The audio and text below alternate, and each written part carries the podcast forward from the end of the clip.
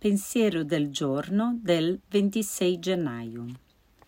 Troppo spesso abbiamo esitato a esprimere noi stessi, nel timore di essere rifiutati da noi stessi o da un altro, ci siamo tirati indietro. Più ci chiudevamo, più diventavamo soli e pieni di paura. Prima che fossimo disponibili a correre il rischio di condividere noi stessi, molti di noi hanno dovuto sentir ripetere in continuazione che esprimere i propri sentimenti è segno di salute.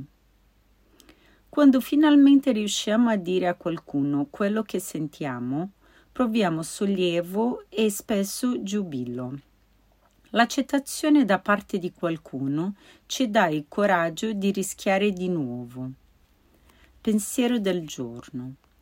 Fa che oggi sia disposta a correre il rischio di condividere quello che sono con qualcuno.